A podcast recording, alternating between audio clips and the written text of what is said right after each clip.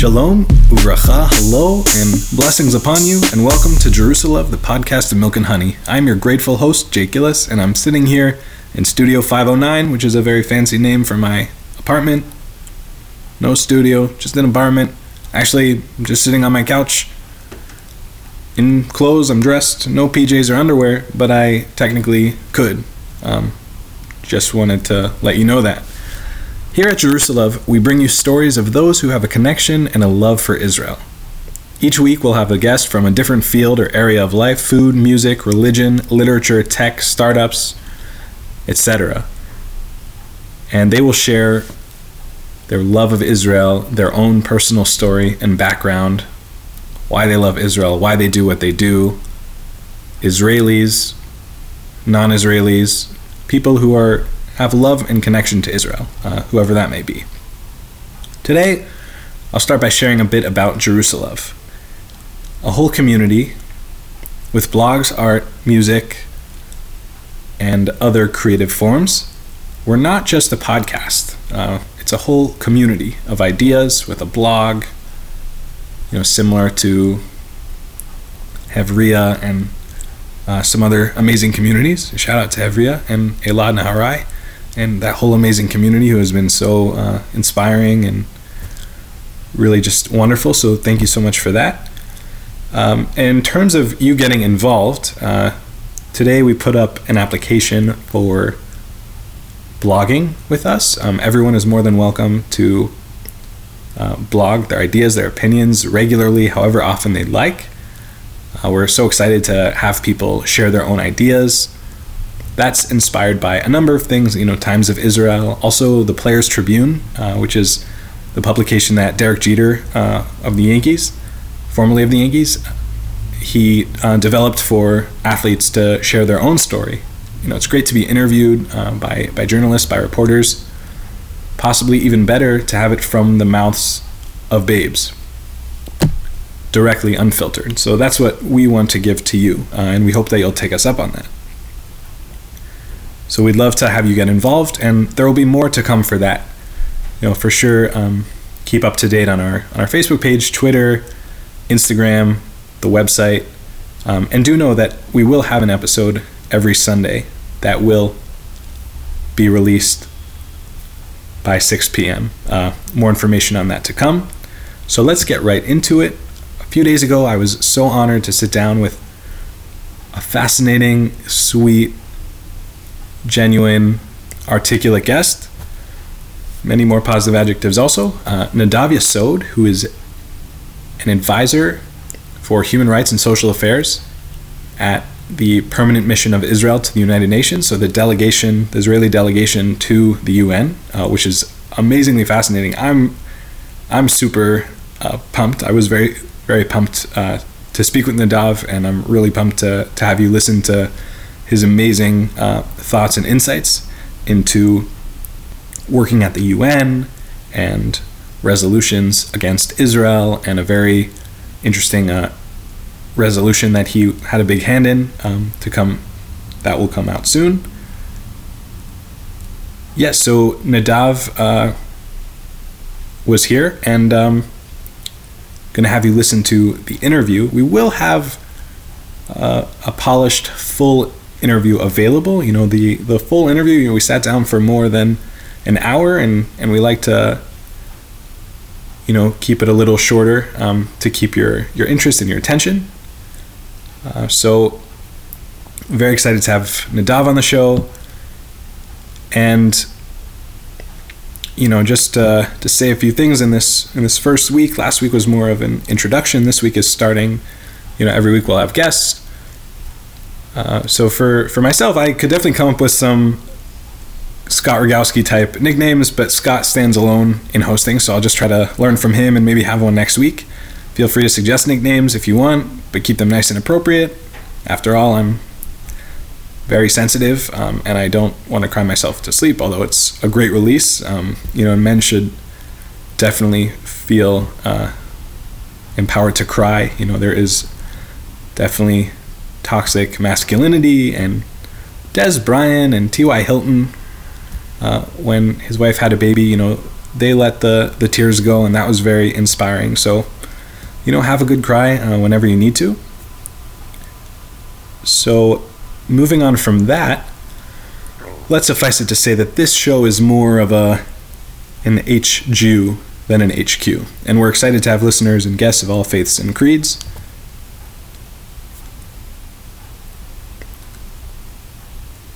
All right, welcome back. Shavua Tov to all, and I hope everyone had a restful and rejuvenating Shabbat, however you chose to spend it. Our Israeli listeners will be experiencing Shvizut Yom Aleph, which basically means like the manic Monday that we have where so much is happening after a relaxing weekend. It's slang, and we will be featuring a lot of Hebrew and Hebrew slang on the show. I'm I love Hebrew slang and Hebrew, as I mentioned in the first episode. I'm very inspired and enjoy uh, Tel Aviv One Radio's podcast Streetwise Hebrew, hosted by Guy Sharett, who does an amazing graffiti tour in Tel Aviv and talks a lot about slang and the Hebrew language. And I cannot wait to get to do that. Bezrat Hashem. Uh, hopefully, my next time in Israel, that would be amazing. And uh, it's a great podcast, so you should definitely listen.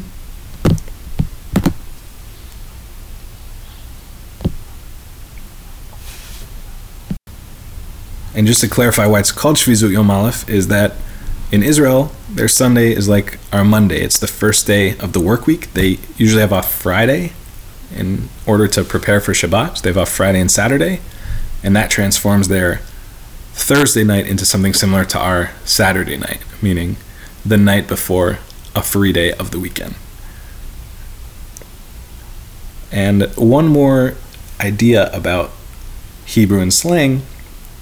One of my favorite responses to how are you in Hebrew, and to say how are you in Hebrew, there are a few ways. Manishma, what's happening, mash lomcha or mash lomech, depending male or female. You know, what, how are you doing? What is your completeness? A few different ways to interpret that. Ma matzav, what's the situation? Manyanim, what in, what's interesting that's happening, maholech, what's going on, echolech, how's it going? Quite a few ways to say it.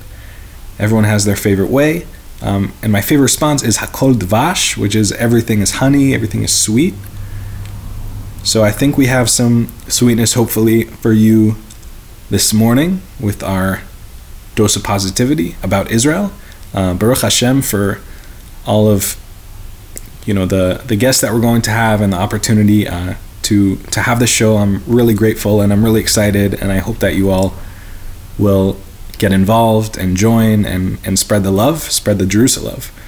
So here is the interview with Nadav Yesod.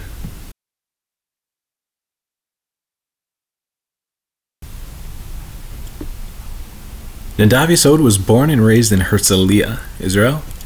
There's a bit of a joke with slang, as there's a lot of cool slang and tricks with the Hebrew language.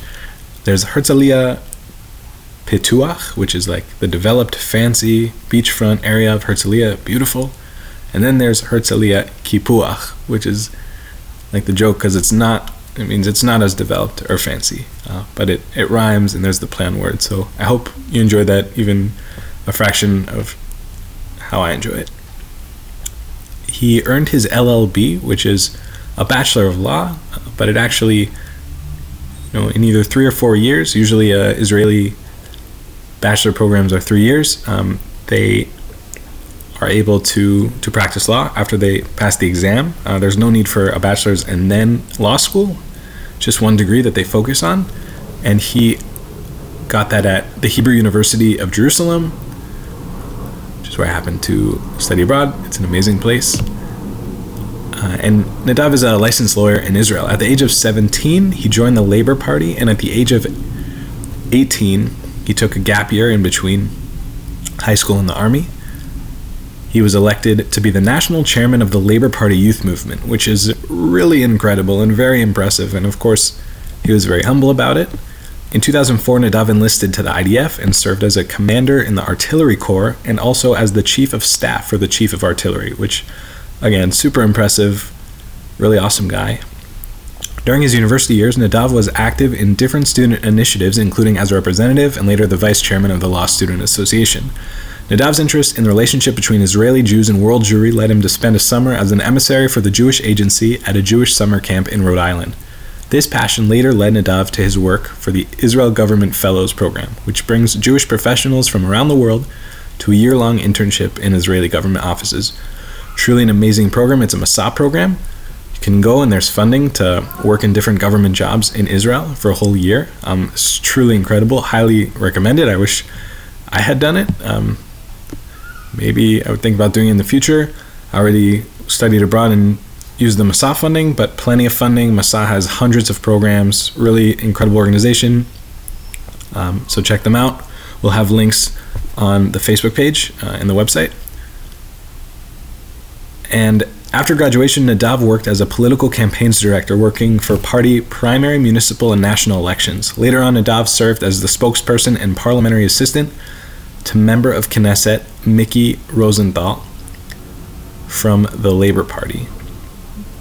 He's now in Machaneh Tzioni, which is the Zionist Union Party um, of under Bougie Herzog and Tzipi Livni's leadership before.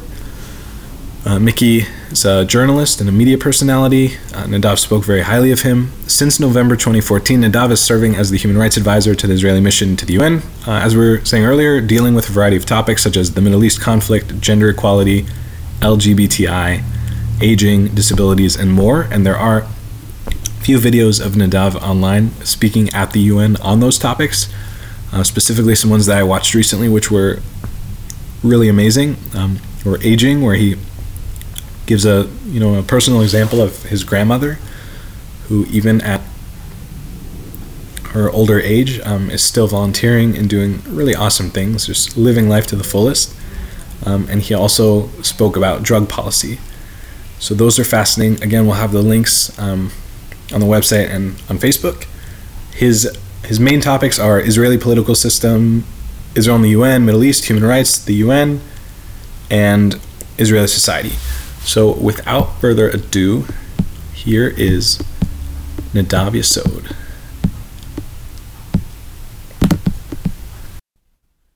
Here at the podcast of Milk and Honey, we love to feature events within the Israel sphere, projects, passion projects, people.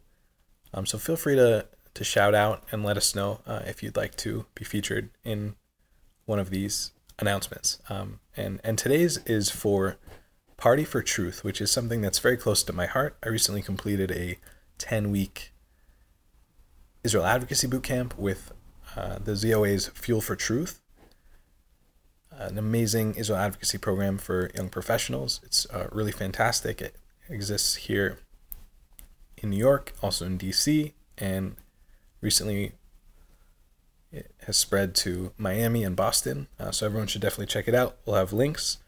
Um, def- definitely consider doing it. It's really an amazing program. Um, and for the time being, come to Party for Truth. It's going to be amazing. It's on this Thursday, January 25th at 7:30. Should go until about 10:30. It's at Monarch Rooftop Lounge, 71 West 35th Street, the 18th floor, New York, New York, 10018. Um, and on the there's a Facebook event, and provide the link. And there are tickets available. Right now, they're thirty-six dollars, um, and that sale ends on Tuesday. And then if you get it Wednesday and Thursday, it goes up to forty dollars. So be sure to get your ticket soon. It is going to be truly amazing. Um, I'll just tell you a few things about it. Come one, come all, bring a guest, and hashtag party for truth. Join the members of FFT in its most recent bootcamp class for a night of networking, mingling, and fueling your curiosity about Israel and the Middle East. One hour open bar, 7.30 to 8.30 p.m. Drink specials, silent auction, some amazing, amazing things at the silent auction from, you know, various, various uh, places, stores, programs, events. Uh, so be sure to check that out. The DJ is going to be amazing. Photo booth, mingling with other young professionals, going to be incredible networking. The co chairs of the events and alumni engagement are Jess Kamens and Alexis Straddle. Event committee Natasha Legassi, Jordana McMahon, Naomi Mavshevich, Amanda Nessel, Chagai Ringel, Anna Rothstein, Jonathan Senker, Alana Zevi. Um, they were all part of the recent cohort uh, that I was also honored to participate in. Really amazing people. Um, they're all doing such great things. So shout out, congrats to Amanda for winning a Jewish People's Choice Award uh, for making a difference with Chabad. Uh, so congratulations to her. Welcome, Nadav. It's such an honor to have you. Thank you very much, Jake. I'm happy to be here with you and this lovely place that we're sitting and enjoying uh, a lovely conversation. Oh, it's, uh, it's beautiful and it's a pleasure for me as well. Um, I guess we could just get started with, you know, what does it mean to be a human rights advisor?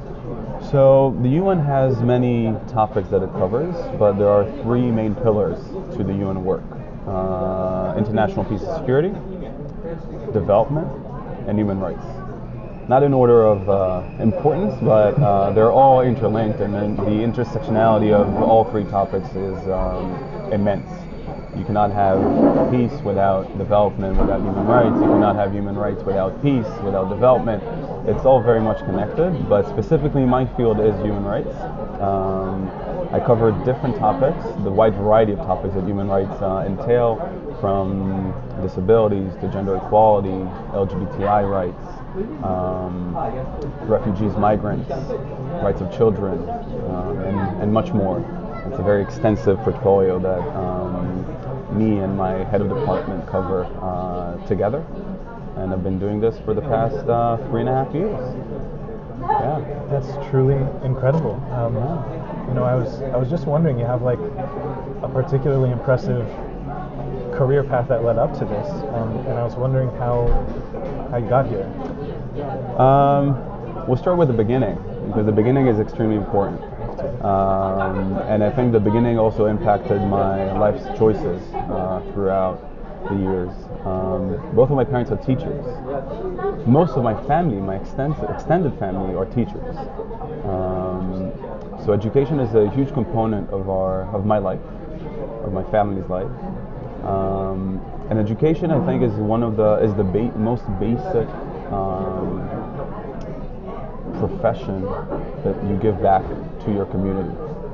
Um, you think of a rabbi, you think of a of a doctor, you think of a um, a garbage disposal person that clears your street.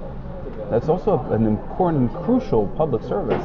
Uh, but I don't think that's I don't think there is another profession except for education that impacts the life of so many uh, from such a young age up to my mother-in-law now is and she's in you know in her beginning of her 60s and she is uh, i hope she doesn't uh, gets offended that i mention her age but she's now doing her phd in tel aviv university. So it, it, it goes with you throughout your life cycle. Um, and that is what i was taught. I was taught to give back um, since day one uh, whether it be the experiences that my dad had in the army or my mom had in the army, but altogether that educational component that you give back, you try to educate, you try to teach, you try to make people's lives better, give them the tools. Um, and from that, I so impressed and so, you know, um, uh, so around that topic the whole time that it that's what I wanted to do. Um, and not necessarily education, but the, the, the, the aspect of it that you touch people's lives and you make them better.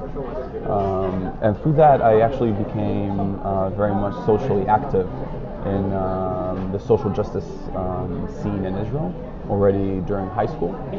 Uh, then I did my gap year. Um, instead of going to the army directly, I extended my uh, in between time from graduation to uh, my draft to uh, volunteer for a year. I was the uh, chairperson for the Young Labor of the Labor Party in Israel.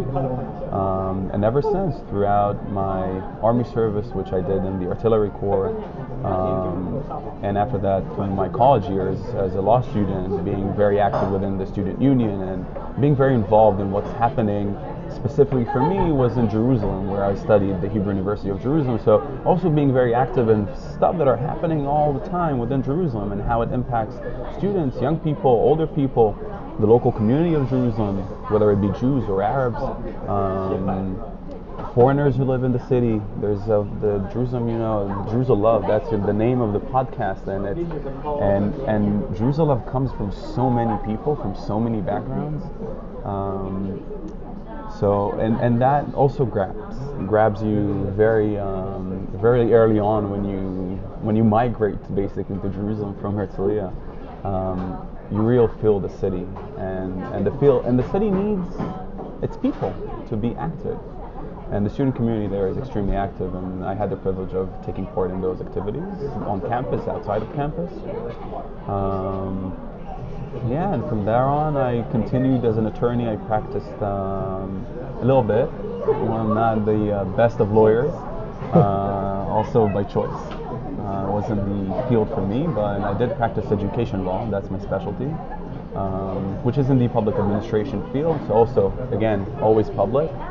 Um, and during my university years, I also worked in the Begin Center in Jerusalem, uh, working with uh, the Jewish Agency for Israel and the Prime Minister's office on a very unique project called Israel Government Fellows, which I had the privilege to work as the logistical and academic uh, coordinator for the program for a year. Uh, so every every thing that I do, I try to have that public sector um, orientation of it that you give back. You get a lot in return, but you give back, and I think that's something that is very, um, very important. And it's also happily it's something that in Israel we have in abundance. Um, social activities, being socially active on issues that you care about, is whether it be it could be even the topics that I deal now, whether it be disabilities, refugees, um, economic disparity. All these issues are very much um, are being dealt with Israeli civil society on a day-to-day basis, and it's extremely active. I don't know how it is. It's very active in the U.S. as well, but I think that in Israel, um, it's like you say, you have two Jews in a room, you've got 15 opinions. so in Israel, you've got such a proliferation of organizations that do work on the ground, and it's it's spectacular.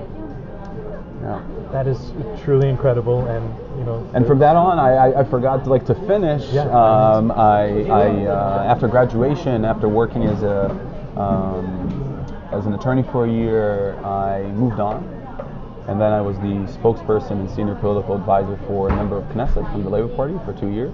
Miki Rosenthal? Miki Rosenthal, a former journalist, uh, one of Israel's uh, top journalists uh, in the past, and one of, I think, the best uh, members of Knesset today. I'm, I'm a bit biased, obviously, um, but um, I really appreciate the opportunity that he gave me to work um, with him during those years.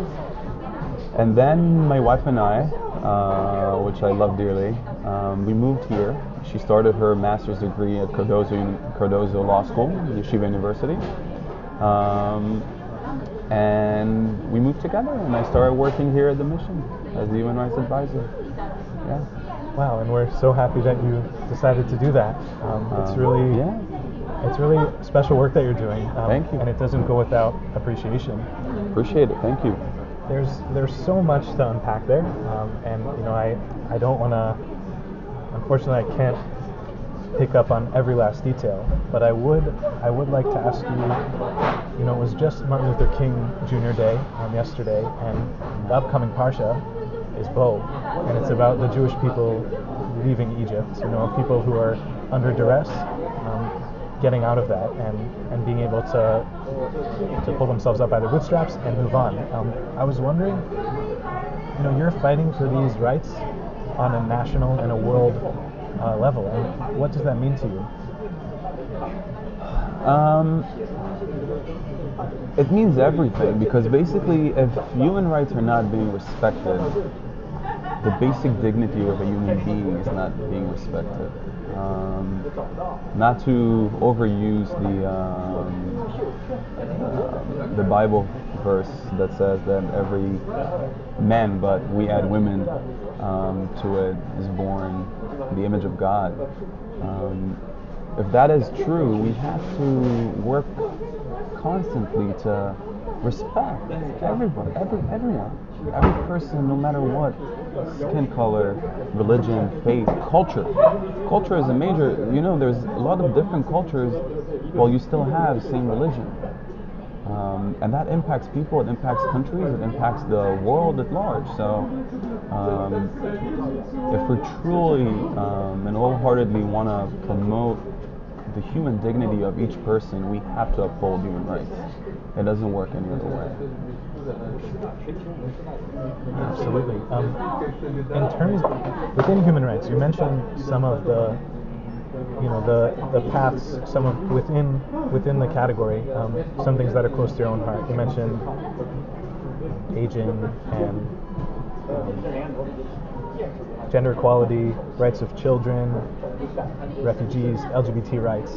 Um, what are what are some that are closest to your heart right now? Um, I think the three main topics that I enjoy the most um, dealing with is um, disabilities, um, aging, and LGBTI rights. Um, I take out gender equality from those three because gender equality is everything. It, it connects to every minute of every person's life. Um, it's half of the world, it's more than half of the world population. So just to say that gender equality is not one of those three top priorities is kind of misrepresentation because it's everything. It's everywhere and all, all the time.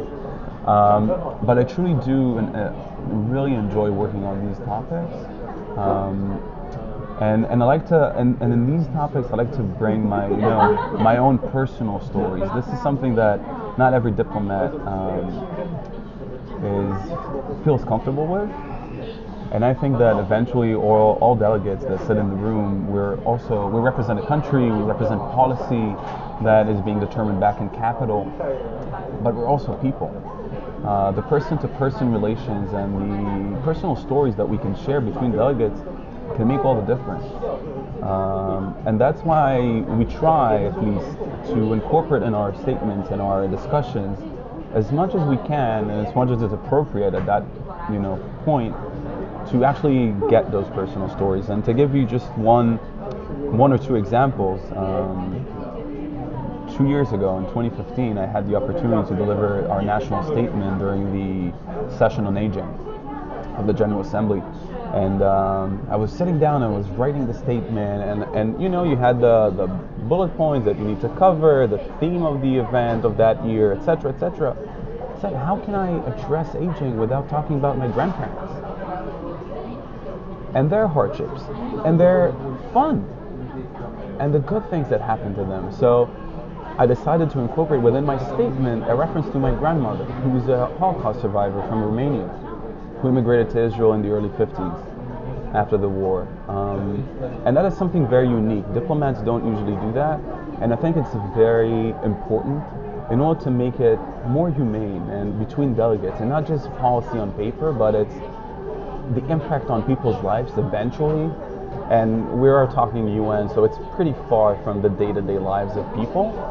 But the impact that we make here trickles down to policy within countries, within countries to local authorities, from local authorities to the people themselves who enjoy or don't enjoy um, those from those decisions, benefit or don't benefit from those decisions. So to give it a more, a real face to the statement, I incorporated the mentioning of my grandmother, who's celebrating her 90th birthday soon. Actually, uh, thank you very much, and we're very excited for that uh, during Pesach, uh, so even double the fun. Um, so I incorporated that, or when I, we had a discussion on the effects of drugs, uh, which is this terrible, terrible, it has terrible impact on people's lives. It destroys entire families. And unfortunately, my family does have that in, in our track record. Um, drug abuse um, within my family, and, and, and I thought it was pertinent for the people, and not just for the diplomats themselves, but for civil society that attends, for people across the world that are listening. I don't know how many, but those who are listening, to understand that we here determine policy on the global level, it touches us personally as well. Um, and it's not something that we should be shy of. It's not something that is not nice, kind of, but it's it's it's life, and we have a life as well, and, and the topics that we deal with impact us as well. Absolutely, um, and it's beautiful that you have the chance to share those stories. And I was fortunate enough to watch um, the videos of you delivering your speeches, and you, um, you know, you delivered them quite beautifully. And, and it goes without saying that, you know, mentioning those personal stories is very moving, and it certainly does. Um, you know, you're a very like within the UN, within the delegation, you're you're representing a lot of people. You're representing the country, but you're you're a person first. You know, human rights starts with human. Um, I I wanted to backtrack a little. You mentioned gender equality um, as one of the you know your passions that like goes without saying because it touches on so many things and affects so many people. You you recently played a big role um, in passing a resolution that dealt with um, the topic of women and gender equality. Could you uh, tell us a bit sure, about that? of course. Um, that is one of our. Um, I think the, one of the biggest, not to you know overstate and to give myself too much credit, um, but it's it's a it's a joint effort that I think is one of the most beautiful um, actions that the Israeli mission has ever done at the UN. And there's been a lot of beautiful things that we've done and important stuff that we've done within the UN, whether it be you know, only for the Jewish people more. Um, for instance, declaring, making Yom Kippur as a UN holiday, or bringing kosher food to the UN cafeteria. Um, which, by the way, I don't keep kosher personally. Um, but the fact that there's not been kosher food at the UN cafeteria, meaning not just the Israeli delegation, but the Jewish employees that might want to keep kosher, the Jewish employees of the UN itself, the staff, to not have that opportunity, that's not it's not doing right by them. So so those are also very important aspects and we have other resolutions that we passed, but this one I think is because of a couple of components, factors that were just amazing to see that it's so the title of the resolution is preventing and eliminating sexual harassment in the workplace. Um, and that was a year before the Me Too movement started. Uh, we didn't predict this. Uh, I hope, um, you know, I hope that our efforts only contribute to the to the to that fight um, against sexual harassment. Um, but the fact that this is the first time, this is Israel's first human rights resolution. This is the first time that a the UN itself has ever been introduced to the topic. No one has ever raised sexual harassment in the workplace, anywhere at the UN.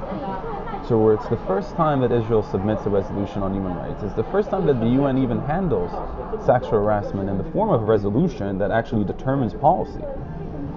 And third, is the first time, to the best of my knowledge at least, that Israel and an Israeli blue and white resolution passes in consensus in a committee that has countries that are not our best friends.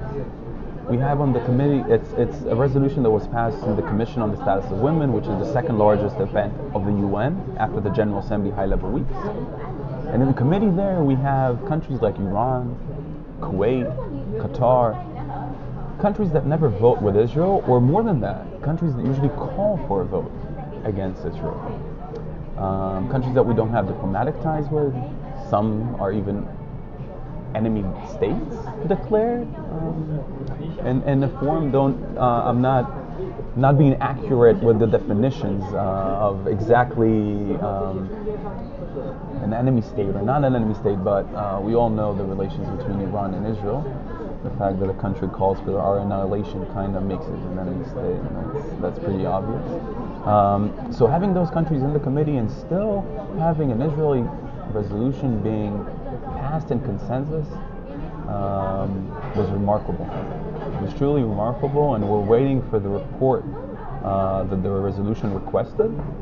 And once we get that report, we'll see how we can move forward and tackle this terrible phenomenon in a, in a more comprehensive and a better way. Wow, um, Yashar Koach, um, such a meaningful Thank you. victory. Um, But it's a, I, I have to say it's a team effort. It's a team effort by my head of department, who's a extremely talented diplomat, Nelly Shilot, and our wonderful friends at the Department for Legal Affairs and the Ministry of Foreign Affairs. Um, and the effort was led by attorney uh, Levia Silva Benaya, which uh, an amazing legal advisor. Um, so the, the, the team effort there was, was really what made this possible, I think. teamwork makes the dream work. Completely, completely. Yeah. Nadav, you mentioned you know some of those relationships, some of the other countries on, on this committee, um, you know, even on the UN Human Rights Council, that might not have such a great relationship with Israel. Can you sort of walk us through? There's certainly that professional tension. Does the personal tension exist? Are you going for drinks with diplomats from Iran and Kuwait? Are, are there smiles? Have you ever had an instance where someone, possibly a personal colleague or friend of yours, came to you and said, I'm, I'm really sorry about this, but you know I have to vote in this way, uh, but you know I don't want it to affect our relationship. Um, so I'll start with this. Personal relationships are fundamental to the work of a diplomat. You cannot have, you cannot function without having those connections, without having those personal relationships between diplomats. Um, I don't sit for coffee with my Iranian uh, colleague. Uh, we don't speak. Um, but I do have countries that we don't have diplomatic relations with, which personally, on a personal level, I'm very good friends with. Um, and it, it has its benefits, it has its downsides sometimes. Um, but it's it's important. It's so crucial to the work of a for your daily life as a diplomat. Uh, you need to gather information. You need to make um, smart choices, and and you get to those smart choices by um, really. Um, you know, by having the as much knowledge as you can. And knowledge comes from personal relationships many times. And besides the and besides that, I think that if you if you want to really immerse yourself within the work, it's it's an indispensable part of it. Um, my Palestinian colleague and I can disagree in the room on different issues, but we're very friendly to each other outside the room and inside the room as well. Very cordial, but um, outside the room we're friendly and we can sit for coffee and chat and not nec- not talk about work necessarily, but we can talk about life. He's got a wife and kids. I've got a wife and a cat. it's these personal relationships help you go throughout the day because without that you'll be come do your work go back so boring the decision to work in the international arena is that you want to get to know people from different places. It's a part of it. You want to get people you want to meet people from different places from different cultures from different religions people that you won't have any other chance to meet. And the UN is the place to meet every um, every country, every member state, um, from countries that we have wonderful relationships, whether it be our U.S. colleagues, Canadian colleagues, Australian colleagues, etc., to countries that we disagree fundamentally about almost everything. Countries that, for instance, the practice of female circumcision, female genital mutilation, is a common practice in those countries which is abhorrent. You can't even, you know, I, I every time I, I, I, get the shivers because it, it's so, this, you can't even imagine that this actually happens. But in order to tackle it, you need to know the people themselves so that your decisions and the way that you handle yourselves within negotiations or discussions, debates, is more informed. And it's better to know your colleague and then react, know how to react, because you know how that person will take it. Um, so that's very beneficial. Um, but with all of that, there is still the uniqueness of being an Israeli within the UN. Um, there's no other country like Israel in the UN. Um, I grew up in Israel. I lived most of my life in Israel, except for the past uh, four years here in New York. And I've never encountered anti-Semitism in my life. I'm very fortunate. Um, not in my life in Israel, not in my visits abroad, or during the time I've spent here. But I did at the UN. When a dear colleague of mine, a good friend, approached me and told me that another colleague of ours told them, um, aren't you, is it okay that you, you're being seen with the Israeli? Stuff like that, you know, it, it hurts. It hurts. I'm happy to say that that person today respects me, um, and I've, and I've, and I've I identified the situation. I've said it is unacceptable, but to make it better is not to detach, is to engage and to show them that whatever is being portrayed in the media, whatever they have, whatever you know preconceptions that they have about Israel or Israelis or Jews, we're just like them. You wake up in the morning, you come to work, you eat, you sleep, you enjoy theater, you like going to the cinema, you like a certain football team, you appreciate culture, you appreciate literature, anything. The same as them. Um, and once they get to know you on a personal level, those fears of them, they fear. I don't fear. It's their fear. That fear disappears. Sometimes, not always. But from my experience, if you engage in a meaningful way, with an open heart, truly, to try to understand what are those fears and how you can tackle them, you can succeed. Um, and it worked for me. Hopefully, I can inspire others to do the same. It's a, a beautiful message, for sure. You mentioned that it, you know, when there aren't those positive outcomes, and there is, you know, sort of the negativity um, surrounding Israel, surrounding the delegation. How how does that weigh on you? You know, there are 86% of the resolutions that are that are brought to the UN are against Israel. You know, a country the size of New Jersey um, is is facing you know this kind of critique. How how does that you know practically? So we'll, we'll be uh, we'll be let me be the uh, the, the you know uh, the numbers guy here for a second. And Please. We need to we need to differentiate between um, between different issues. The Human Rights Council in Geneva, where we have an institutional bias against Israel, um, and that's a that's a situation that must change. There's no other way. Uh, if the Human Rights Council really want to address human rights issues, um, there are several items on the agenda of the Human Rights Council. Item number four deals with human rights situations in the entire world, except Israel. Israel has a specific agenda item of its own, item number seven. So there's a standard, and so there's we call it triple standard. It's not even double standard because there's a standard for Western countries, there's a standard for developing countries from certain areas of the world, and there's the highest attainable, which is not attainable at all, standard for Israel. Um, it derives from you know so many reasons, from true anti-Semitism to easy political gain, um, and it's a numbers game. Being the only um, Jewish and democratic state in the world carries its weight, its toll, no doubt. Um, so that's that's in Geneva. Here in, in New York, we have um, there's a lot a lot of resolutions to come to the General Assembly, um, and there's a lot of issues within Security Council as well.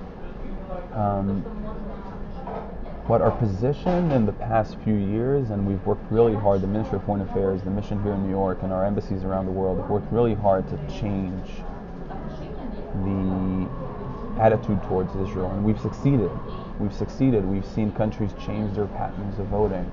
We've seen uh, countries that stopped addressing us as the Zionist regime, or they have stopped, um, uh, you know, delivering statements in in, in, quote, in all sorts of forms that um, we should not even have. But altogether, um, we've seen uh, a very positive change, and it has to do a lot with the immense work that is being done in Latin America, in Africa. The Prime Minister was in Africa twice last year, uh, something that hasn't haven't been done since Golda. So Golda Meir was the last Prime Minister of Israel to actually visit Africa, and then last year uh, Netanyahu visited twice. Um, so that those are extremely important steps that Israel is doing. Um, now the prime minister is in India. Uh, amazing relationship that is being built um, between the two countries. So there, there is a change, but still there is an institutional bias in Geneva. There's an institutional bias here in New York with the fact that um, there is a division for Palestinian affairs within the Secretariat of the UN, which is basically the only division, the only department at the UN that is solely dedicated to the advocacy of a certain group of people. I don't see a department for the Rohingya in Myanmar or for the Tibetans or for any other group of people. Um, so having that, having that, uh, you know, having UNRWA and UNHCR, meaning UNHCR, the United Nations High Commissioner for Refugees, dealing with 66 million refugees all across the world. Separate to that, you have an agency that is specifically tailored for Palestinians. It's mind boggling. Why do they get special treatment where you have um, refugees around the world in the millions, tens of millions, with no, we know, with much less resources. So, so all of that is, is, is extremely um, troublesome. And we here in the mission and back in Jerusalem and our embassies around the world, we, we work really hard to try and make things better. And you know your efforts are certainly commendable. Um, I I wanted to bring up something. Again, you touched on um, sort of the t- disparity and inequality, um, you know, of UNRWA and, and having that type of re- representation. I recently watched a video of Hillel Neuer of UN Watch, and in 2007 he gave a speech that was banned. Um, he he started with saying seven decades ago, in the aftermath of the Nazi horrors, Eleanor Roosevelt, Rene Cassin, and other eminent figures gathered here on the banks of Geneva to reaffirm the principle of human dignity. They created the Commission on Human Rights. Today we ask, what has become of the, this noble dream? Torture, persecution, and violence against women. Response, silence. The response, indifference, and the response is criminal. He then said that Harry Truman um, called the UN "Do Nothing, um, Do No Good, and, and Do Nothing." Um, I was curious where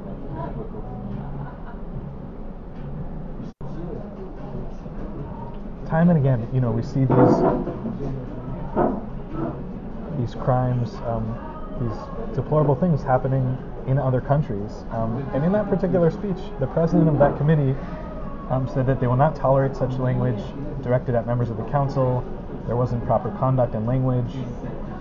Um, it could possibly seem hypocritical. You know how how do you how do you feel when um, other countries are giving an address and they're mentioning things um, that they're not being held accountable for, but Israel is being held accountable for to the end extreme. You know, it, it goes back to what I was uh, saying previously. It's the triple standard. It's the, the fact that um, Western countries have one way of being treated, um, and the rest of the world have a different way, and Israel has a third way. Um, yeah, it's biased, it's unfair, um, and it's a political game um, that needs to be needs to be changed. There's no and and what you've mentioned about Eleanor Roosevelt, Rene Cassin, and others.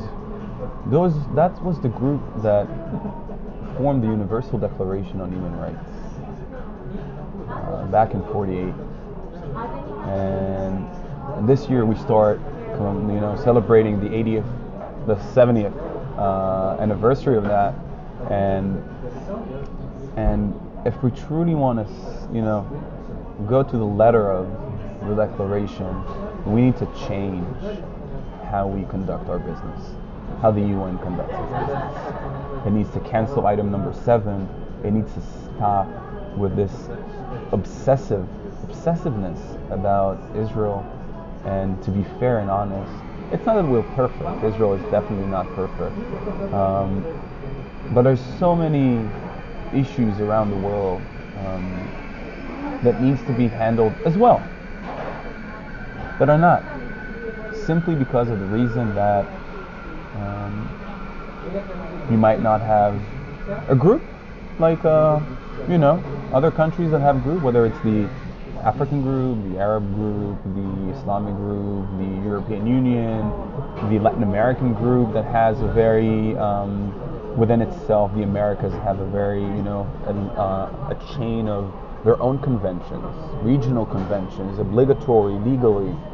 Um, Israel is uh, we're kind of a hybrid because we're this this will this will this is a good example.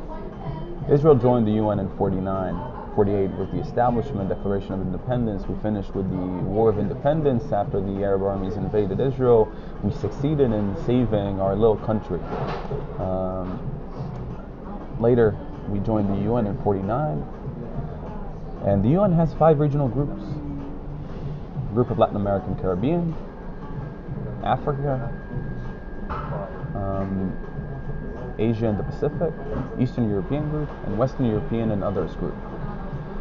Israel on the map geographically is a part of Asia Pacific. When Israel went to the Asia Pacific group and said, hey, we're the new kid on the block, we want to join. And it has it bears a meaning because in order to be endorsed for candidacies within the UN, sitting on committees, positions, you have to have that endorsement by a regional group. So we went to our Asia Pacific group, and our friends to the east said, eh, you know, not so much. Only about in 2004, Israel was accepted the Western European and others group. So think about how many years Israel was not a part of a regional group, cannot be endorsed for sitting on commissions, sitting on committees, being actually part in those decision-making processes that are so crucial and so fundamental to the works of the organization. So those groupings, when you don't have a group, and think about how long we didn't have a group, um, it bears its, its toll, and that is why, and that's a part of why the UN's treatment, the treatment of Israel within the UN is it, it is what it is today. Uh, that unacceptance. Is there a way? Can you imagine? You mentioned the resolution about uh, sexual harassment in the workplace, and that was a huge positive step forward. Can you see a time? Can you see, you know, a, a place in the future, either close by or distant, that maybe this this relationship can change? That Israel can be seen in a positive way? Israel is already being seen in a positive way. Our contribution in sustainable development, whether it be on technological innovation, entrepreneurship, agriculture, tech, um, all of these things Israel gives to the world. Israel passes two resolutions a year. Um, sorry, one resolution every two years, basically. It's uh, alternating two resolutions. One, uh, this year we passed our agricultural um, technologies for development. Israel is a developed country. We don't need the UN's assistance in order to perform, in order to have roads, infrastructure, schools, Same way as the US doesn't need. You don't see UNICEF working here on the rights of children because the situation here is a functioning democracy that doesn't need that. Where other places in the world where their countries are still developing, some functioning better, some functioning less. It depends on. We contribute a lot, and we have good friends around the world, um, and we are seen in a good light. But there is that shadow all the time, um, and in my belief is that the more we do good, the more we engage, we'll do better within the system yes, if someone is an anti-Semite, he's an anti-Semite. Like I said before, sometimes you can impact him, sometimes you cannot. When it's countries, it's bigger, it's different. It's not just the individual, obviously. Um, but I truly believe that the state of Israel is an amazing, amazing place with amazing people, with great ideas, innovative entrepreneurship, no like no other.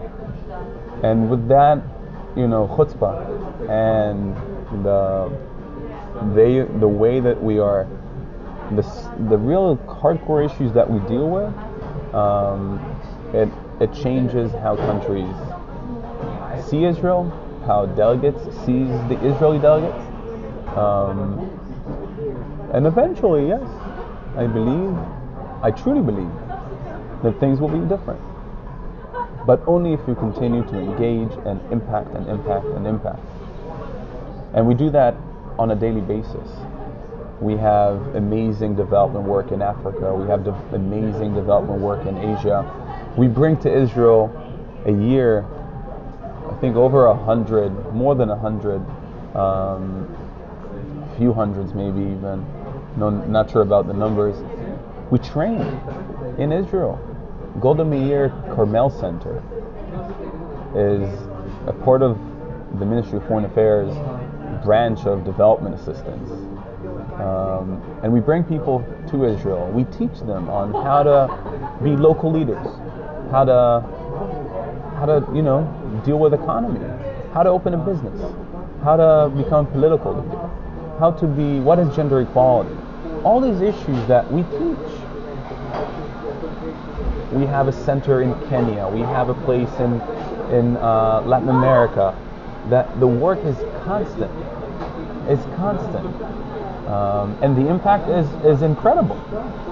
Is incredible, and every think about every person who comes to the Golda Meir Mount Carmel Center, the MCTC, comes back as an ambassador of Israel, and that eventually will bring good. It already brings good but it will bring even better good. The return is very is amazing, and you make friends for life. Absolutely, um, that's that's so inspiring. Um, I how how can other people get involved with with this work of engagement and this work of spreading a positive message? You you are uh, you know you are holding a position um, that that offers you um, a certain level of resources, um, which is which is truly incredible for someone who might not have um, such an esteemed background. How how can we how can other people get There's involved? so many ways for our New York uh, and U.S. Uh, listeners. You have so many amazing Jewish organizations that do amazing world amazing work worldwide, not just local. Um, so if you're more interested in the international relations side of it, and not just the Israel Hasbara traditional, um, there's a lot of work being done by Jewish organizations here, and there's a wide variety of Israeli organizations that do development work across the world, whether it be Innovation Africa, which is an amazing organization working in Africa, whether it be um, Access Israel that is, is working with, on the rights of people with disabilities um, and, and is really teaching the world on how to have accessible cities and how to have accessible infrastructure. And uh, IsraAID, um, which is an amazing NGO that treats um, um, in places of crises, uh, treats Syrian refugees in, in Europe um, and, and just recently, you know, they've been everywhere. They've been in the after the earthquake in Nepal, the tsunami in, in the Philippines, everywhere. Uh, so that amazing work is being done, whether it be humanitarian or the day-to-day even. There's an amazing NGO that does, it's a company or an NGO, I'm not, not 100% sure, that does circumcision in Africa. Yeah, circumcision is proven to be um, um, one of the best uh, forms to protect yourselves from AIDS, from attracting HIV/AIDS. Um, and with an ingenious idea of how to make it surgical free circumcision that every person can do by himself, you can protect entire populations from terrible diseases. Um, you know, maybe in, in, in, Israel or the US and Europe, you can you can live with AIDS today, which is amazing on its own. But how to not to contract? That's kind of important. And and that in countries where AIDS is, you know, in Africa, the, it's more people are being affected more than in other places around the world. So that that work is basically, you know, every person like that is an ambassador to Israel. Um, so you can do it through that, through work, through volunteering, through coming for an internship at the Permanent Mission of Israel to the UN, which we highly encourage. We have wonderful positions within the mission to have internships uh, for students and graduates um, year round. Um, so that's also an opportunity to have a small taste of what we do, um, whether it be in development, and peace security, and legal affairs, and human rights, um, media. So there's there's plenty of opportunities, and you can always reach out. And they can reach out through you UJ, through you to me or directly to me on Facebook. Absolutely. On whatever. I'll definitely throw some links up any, on, the, on the website, on Facebook. Yeah. Um, and yeah, thank you for that. That's, sure. Uh, that's incredible. You know, Israel is truly an amazing place, and it really is a light unto the nations. Um, you know, there are certain things that come up in the news and on, in the UN, um, but there there is so much to be proud of. There are so many examples about like, you know, meat is being grown in labs. You know, that's going to transform the world. Water water filters that allow people to, to drink water from anywhere. Personally, uh, my father about five years ago had a stroke and was um, partially paralyzed. Um, organizations, startups like ReWalk, which was mm. actually highlighted in the Super Bowl, so it's yeah. getting attention. just allowing people who um, aren't able to walk to walk again. It's like it's mind blowing, and I'm, I'm so um, I feel so grateful that all this is happening, and, and I hope that these organizations can get a lot of um, recognition for that. Do you have any other like favorite startup ideas that are that are popping um, up? I think there's a lot of work being done on uh, energy uh, in Africa and water. Now, those are the two, um, I think, biggest advantages that um, we have and we bring to the world. Um, water, like you said, whether it be the filtering, but not the filtering, but one of the most difficult issues is drought. And drought has many implications, whether it be on wildlife, whether it be on households, um, nature itself, desertification, so many different impacts. Um, and knowing how to negate that and knowing how to desalinate water. And you know, you don't have to go far. You can go to the West Coast and go to a tiny state called California that experiences drought almost constantly. Um, California implements Israeli technology, desalination technology, to have water basically. Um, Israel now is experiencing uh, very, very few amounts of rain. We don't, we didn't have, we didn't get much rain this this year so far, um, and and it's supposed to be, and it's going to be a drought year most likely. Um, without the desalination water that we've, the technology that we've developed a few years back, in order to negate that, you know, no rain, no water. Um, we have water in our taps. You don't have to ration. You don't, you know, you just have it. Um, and that is definitely something that um, is is being brought to the world. Um, whether it be those like, could be a very, you know, high tech, sophisticated like ReWalk and OrCam, and there's so many others to, um, that that are being utilized across the world. Um, but there's also some low tech that in countries that low tech is needed, we have those solutions. Whether the drip irrigation technology, whether desalination technology, solar panels. Um, like I was talking to colleagues of mine, and I was like, and and we had a discussion on energy, and I was like, how do you heat water? So what do you mean? It's central heating in the building, and I'm like, okay, but if you don't have a central heater in the building and it costs, it's on oil and, and, and all that. Right. Um, why not have it clean?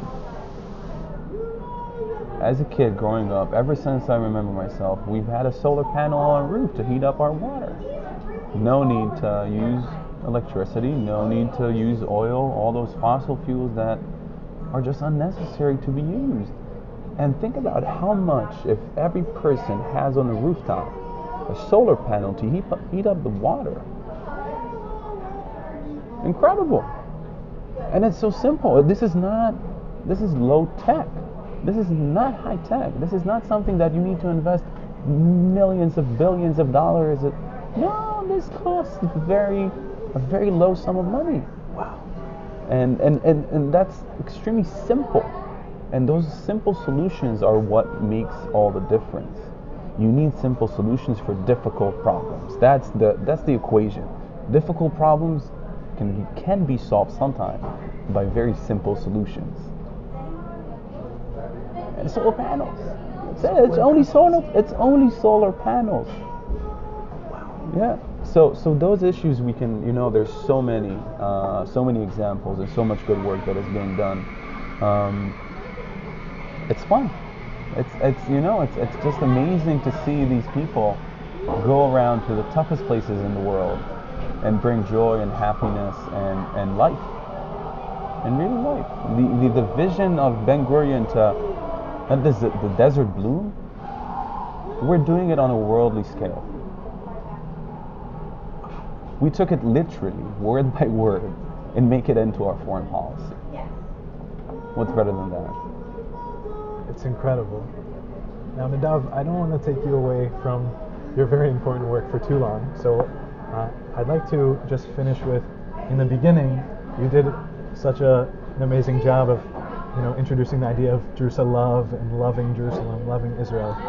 Uh, you mentioned, you know, how living in Jerusalem really impacted you and, and the city life. Now you move from one city to another.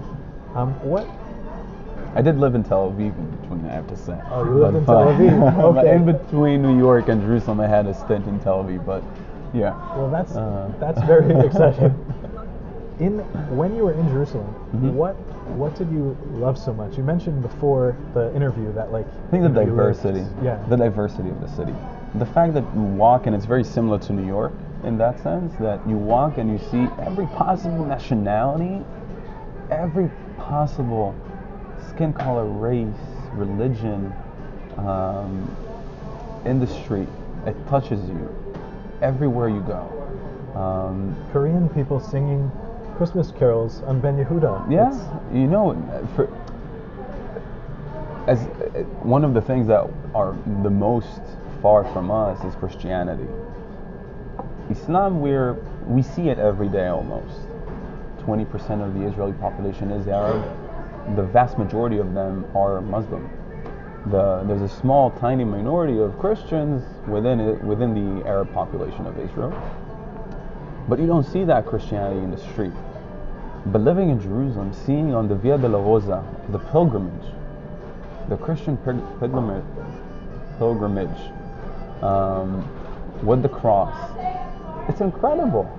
And you know, they pass next to an ultra, Orthodox Hasidic family in the old city of Jerusalem, and the next block is a observant Muslim family, and and all that mixture is what makes Jerusalem so beautiful. Um, that diversity, diversity of thought, diversity of belief, um, is is really what empowers the city. I think eventually. Um, it's people. It's people and the people that yawn for it. The, the, for you know, Jerusalem is something that, like I said in the beginning, is not for Jews only. Jerusalem is for all. Um, and I think it's time that we also think about it that way. Um, it is Israel's capital. It's no news. It's been my capital since I was born. Um, and it will continue to be Israel's capital. And it will continue to play a major part in the world. And like it is now, it's going to continue to be diverse. And that acceptance of all within the city will continue. And that what empowers me um, to see that. It's great. It's it's so beautiful. Um, and I guess with that, thank you so much for joining us. Thank and you for inviting me. Wow, Yeah. that's my pleasure. Like I can't even. Um, I'm speechless. Thank you. Um, thank you very much. Once again, that was Nadav Yesod. Thanks so much, Nadav. It was really awesome to have the conversation with you. And that will just about do it. Thank you all so, so much for listening, and I hope you'll tune in next week and hopefully every week following. Um, you can follow us on Facebook, Instagram, Twitter is coming on soon, our website, which is WordPress right now, uh, but hopefully, God willing, we'll upgrade to, to Wix or something a little nicer. Um, so you can look forward to that.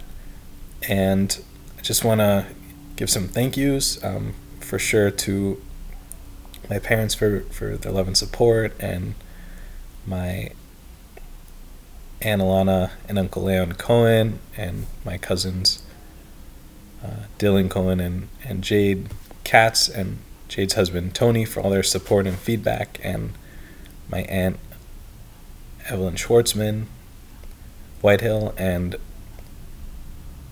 my other aunt uh, Diane Samuels. Uh, thanks everyone so much for all their love and feedback, and to you know for sure the rest of my family and friends for, for all their support and ideas, and I hope everyone will stay involved uh, and continue to contribute. It's really just uh, such an honor and a privilege to, you know, get to have everyone, um, you know, include their voice and advocate for Israel uh, and show their love for Israel. So thank you. Um, in order to close out, we're going to feature a song by an Israeli artist every week. Um, and this week's feature is a friend of mine and a coworker. Uh, we work together at the School for Cre- School for Creative Judaism. Um, director, shout out Misha Schulman. Um, Misha's an amazing boss, and this is such an awesome school where there are lessons of Torah and Judaism and Hebrew, and the teachers are all like amazing artists and musicians, uh, and it's really just such a pleasure to work with all of them. They're all really awesome, and and Bill does great work uh, with with Bills, Bill with the Bills, um, Bill Magaliff. Uh, so thank you all so much. Um, this is Eyal's song, Eyal Chai. Um, Eyal again, a really great teacher, a very sweet guy, an awesome awesome person. Uh, really a pleasure to to work with and his song is You and I, and it's featuring Margaret Glaspy. And again, it's Eyal Chai, and the album is Practiced in Catharsis, which came out in 2014, and the genre is folk. Uh, he's very, has quite a range of uh, different musical styles, and really a pleasure to listen to. Um, so I look forward to featuring more uh, Israeli artists in future episodes. Feel free to to contribute um, your music or to recommend or ask for a certain artist. Uh, we're really looking forward um, to having some beautiful Israeli music. So it, it can be in English, um, or it can be in Hebrew or Arabic or Amharic, any language, um, and Israeli artists. So thank you all so much for listening. This is such a great privilege and honor, and I really look forward to uh, moving forward.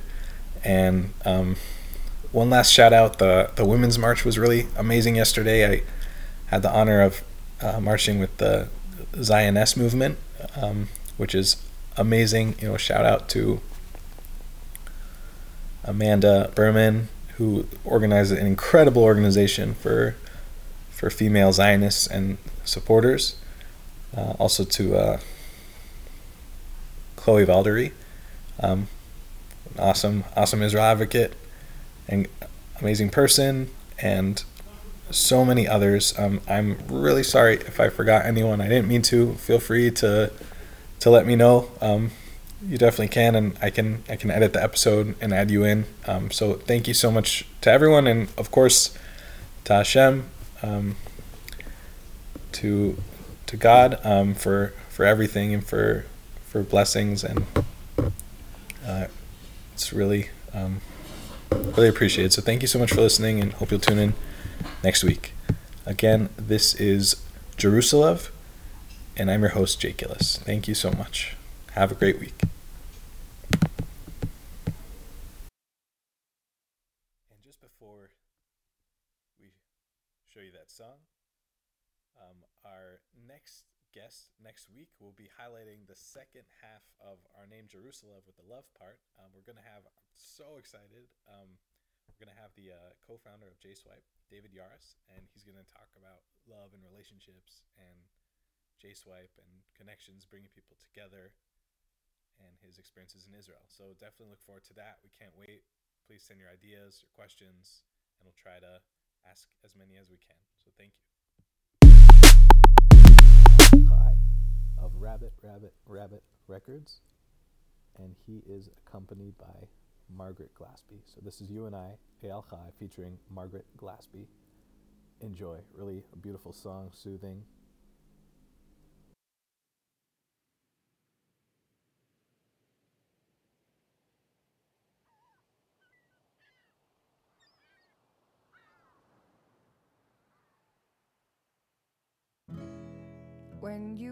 Regret, it'll be too late.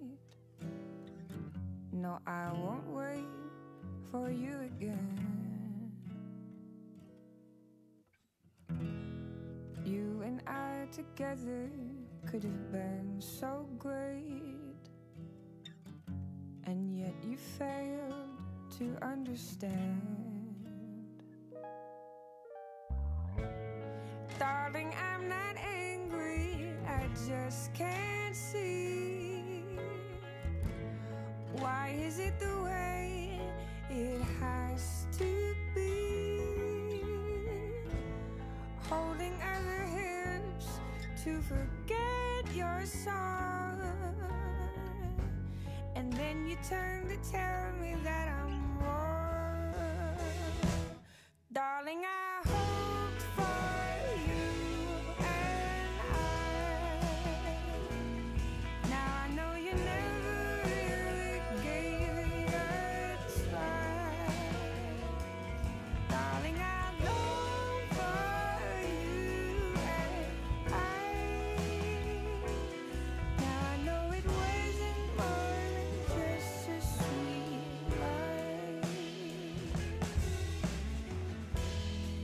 Been a love song about your smile.